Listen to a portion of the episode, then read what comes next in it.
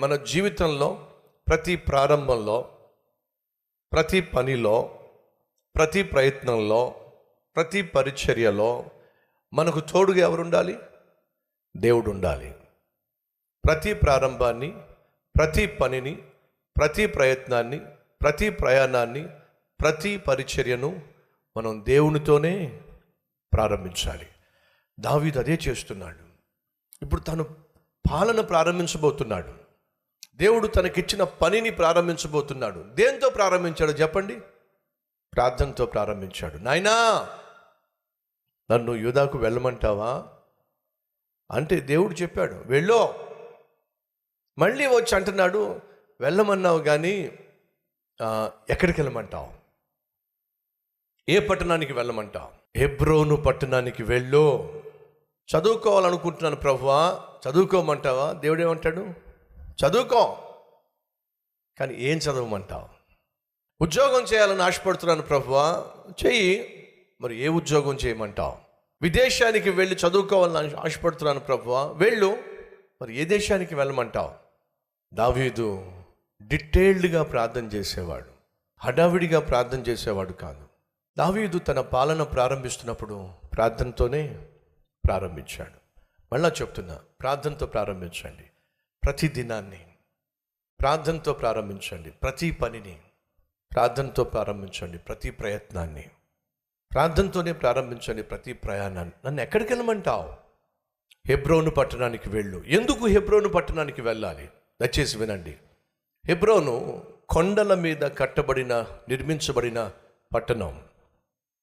దేవుడు ఇప్పుడు ఎక్కడికి వెళ్ళమంటున్నాడు? కొండ పైన ఉన్న పట్టణానికి వెళ్ళు. ఎందుకని? హెబ్రోను పట్టణం కొండపైన నిర్మించబడింది కనుక శత్రువు సులభంగా హెబ్రోనును జయించడం సాధ్యం కాదు. దేవుడు ఏమంటున్నాడంటే దావిదో నిన్ను శత్రువు జయించలేనటువంటి స్థానంలో నువ్వు ఉండాలి స్థితిలో నువ్వు ఉండాలి స్థావరము ఏర్పరచుకోవాలి. అర్థమవుతుందా? విజయం సాధిస్తున్న సహోదరి సహోదరులు మీరు ఎటువంటి స్థితిలో స్థాయిలో ఉండాలంటే మన చుట్టూ ఎప్పుడు శత్రువులు ఉంటారు వారు కాచుకొని కూర్చుంటారు. ఎప్పుడు దొరుకుతామా? ఏ విషయంలో దొరుకుతామా? ఎలా మనల్ని పడేయాలా? ఎలా మనల్ని అవమానపరచాలా అని చెప్పి వాళ్ళు వెతుకుతూ ఉంటారు. సైతాను ఎప్పుడూ కూడా నీ మీద బాణాలు వేసే ప్రయత్నం చేస్తాడు నిన్ను కూల్చేసే ప్రయత్నం చేస్తాడు. దేవుని యొక్క ఉద్దేశం ఏమిటంటే దావిదో నువ్వు ఎక్కడ నివసించాలంటే శత్రువు నిన్ను చేరుకోలేనంత స్థాయిలో నువ్వు నివసించాలి. మీకు విషయం తెలుసా? ఏ వేటగాడైనా గద్దను వేటాడడం మీరు చూసారా విన్నారా కనీసం? ఇప్పటి వరకు ఏ వేటగాడు కూడా గద్దను లేక డేగను వేటాడే ప్రయత్నం చేయలే. ఎందుకని? డేగ ఆకాశంలో ఉన్నతమైన స్థానంలో ఎగురుతుంది. అది వేటగాడికి అందుబాటులో ఎప్పుడూ ఉండదు దొరకదు. కొంగలను చూసారా అవి కొంచెం కిందగా వెళ్తూ ఉంటాయి దొరికిపోతూ ఉంటాయి. తుపాకీ తోటాకు దొరికిపోతూ ఉంటాయి. నేలబారు జీవితం జీవిస్తే దొరికిపోతాం మనం. సహోదరి సహోదరులు దేవుడు ఆశిస్తుంది ఎవడో తెలుసా? మనం నేలబారు జీవితం జీవించడానికి వీల్లేదు. ప్రతి చిన్న చిన్న శోధనలో కూడా దొరికిపోవడానికి సైతానికి దొరికిపోవడానికి మళ్ళీ పడిపోయాను ప్రభా సైతానికి దొరికిపోయానయ్యా. ఈ ఎంతకాలం ప్రార్థన చేస్తాం ఇలా? దేవుని యొక్క ఉద్దేశం ఏంటంటే మనం ఉన్నతమైన స్థితిలో జీవించాలి. సైతానుకు అందుబాటులో ఉండకుండా. అందుకే బైబిల్ సెలవిస్తుంది అపవాదికి చోటు ఇవ్వకండి వాడికి దొరక్కండి వాడికి అందుబాటులో ఉండకండి వాడిని దరిదాపులు కూడా రానివ్వకండి. అది దేవుడు కోరుతున్నాడు. హెబ్రోనుకు వెళ్ళో ఉన్నతమైన స్థాయిలో నువ్వు జీవించు ఉన్నతమైన స్థావరం ఏర్పరచుకో భద్రంగా జీవించో. వెళ్ళాడు పరిపాలన ప్రారంభించాడు. యూదా ప్రాంతపు ప్రజలందరూ వచ్చి దావిదా నువ్వు కాకపోతే మమ్మల్ని పరిపాలించవలసింది ఎవరున్నారు? పదకొండవ వచనము. దావీదు హెబ్రోన్లో యూదా వారి మీద ఏలిన కాలమంతయు ఏడు సంవత్సరముల ఆరు మాసములు ఎక్కడ పరిపాలన చేశాడు? హెబ్రోన్లో పరిపాలన చేశాడు. ఎవరికి? యూదా వారికి మరి ఇస్రాయేల్ దేశానికి పరిపాలన చేయలేకపోయాడు. ఎందుకు చేయలేకపోయాడు? ఇదిగో ఈ పనికిమాలినోడు. ఎవరు? అబ్నేరు. అనగా అర్థం చేసుకోండి మీరు పైకి వస్తున్నప్పుడు దేవుని చిత్త ప్రకారం విజయాలు సాధిస్తూ మీరు ఉన్నత స్థితికి వస్తున్నప్పుడు మీ జీవితంలో మీ కుటుంబాల్లో మీ బంధువులలో ఉద్యోగాల్లో వ్యాపారాల్లో చదువులో అబ్నేర్లు తారసపడతారు. మర్చిపోకండి.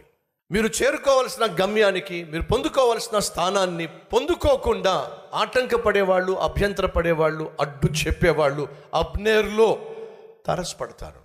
దావీదు జీవితంలో అబ్నేరు తారసపడ్డాడు ఇస్రాయేల్ దేశానికి రాజుగా ఉండాల్సిన దావీదు యొక్క కాలాన్ని తగ్గించేశాడండి.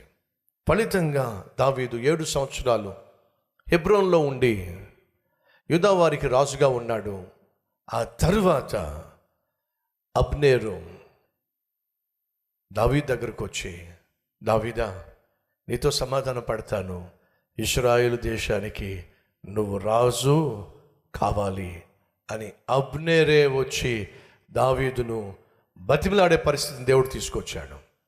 ఫలితంగా దావీదు ఇస్రాయెల్ దేశానికి రాజుగా అభిషేకించబడ్డాడు.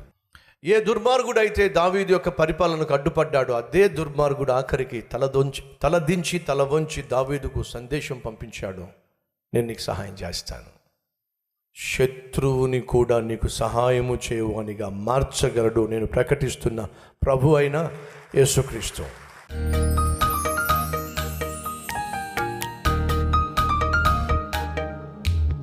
పరిశుద్ధుడా మంచి రోజులు కావాలని మంచి దినాలు చూడాలని వారి జీవితంలో నాయన మీరు దాచిపెట్టినటువంటి ఆశీర్వాదాలు సమృద్ధిగా అనుభవించాలని ఆశతో తమ హస్తాన్ని నీకు అందిస్తున్న ప్రతి ఒక్కరిని మీ చేతిలోకి తీసుకొని ఆటుపోటుల మధ్య ఆటంకాల మధ్య అభ్యంతరాల మధ్య అపాయాల మధ్య ఆపదల మధ్య నాయనా అవమానించే వారి మధ్య నీ బిడ్డల తల ఎత్తు నాయన.